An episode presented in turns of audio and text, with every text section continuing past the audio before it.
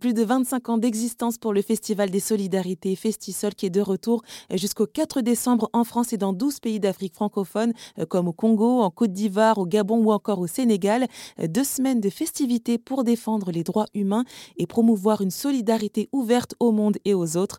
Au programme, plus de 4000 animations sont prévues, des débats, des conférences, des escape games, des projections, des émissions de radio sur des thèmes variés tels que l'alimentation, l'environnement, l'interculturalité, la démocratie ou encore les migrations. Alice Duplay est chargée d'animation depuis maintenant cinq ans de ce festival.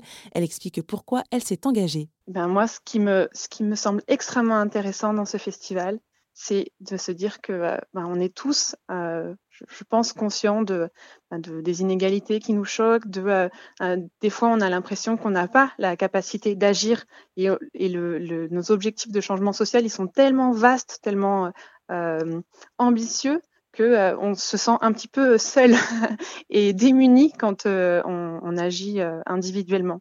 Et par ailleurs, je ne crois pas trop à tous les petits gestes qui seraient voilà, portés de façon individuelle.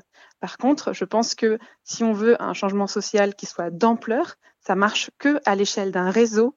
Que c'est que en, en, en, mobilisant nos forces, en étant, en travaillant collectivement, qu'on va pouvoir euh, avoir un réel impact. Et je pense que un changement social ne, peut se faire que en, euh, en embarquant une majorité de personnes avec nous. C'est pour ça que la dimension éducative euh, qui fait prendre conscience des enjeux et identifier comment se mobiliser, pour moi, c'est un levier formidable pour porter un changement social. Et la thématique choisie cette année par Festisol, c'est jeunesse, interculturalité, vivre ensemble et engagement. Alice revient justement sur cette notion d'interculturalité. C'est un sujet central quand on parle de solidarité internationale, mais c'est important d'en comprendre la complexité.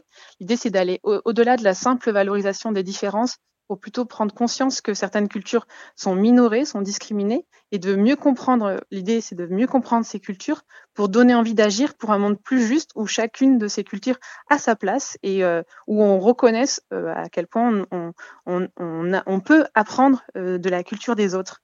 Et donc ça va être par exemple Ouya, qui est un autochtone d'Amazonie équatorienne.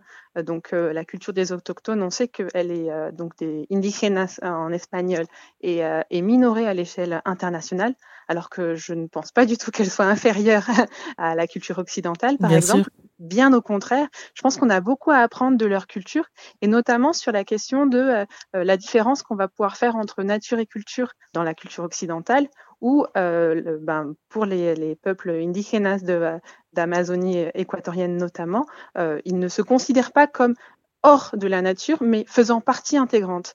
Et ça génère un rapport et une logique de lien avec la nature qui est extrêmement euh, différente et qui du coup permet de répondre aux enjeux de, dérèglement climatique, de euh, destruction de la biodiversité. Moi, je pense qu'ils ont beaucoup de choses à nous apprendre. On aurait vraiment intérêt à, s'inspirer de leur rapport à la nature, en se considérant comme partie intégrante de la nature, parce que au final, euh, que ce soit sur la question de des disparitions d'abeilles qui, vont nous impacter, voilà, fortement, de la pandémie du Covid où on a bien pris conscience de notre interdépendance et de comment on n'est pas hors de la nature.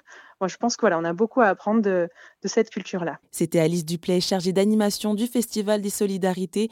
300 000 personnes sont d'ailleurs attendues pendant ces deux semaines de festivités. Et pour plus d'informations sur la programmation, rendez-vous sur notre site internet.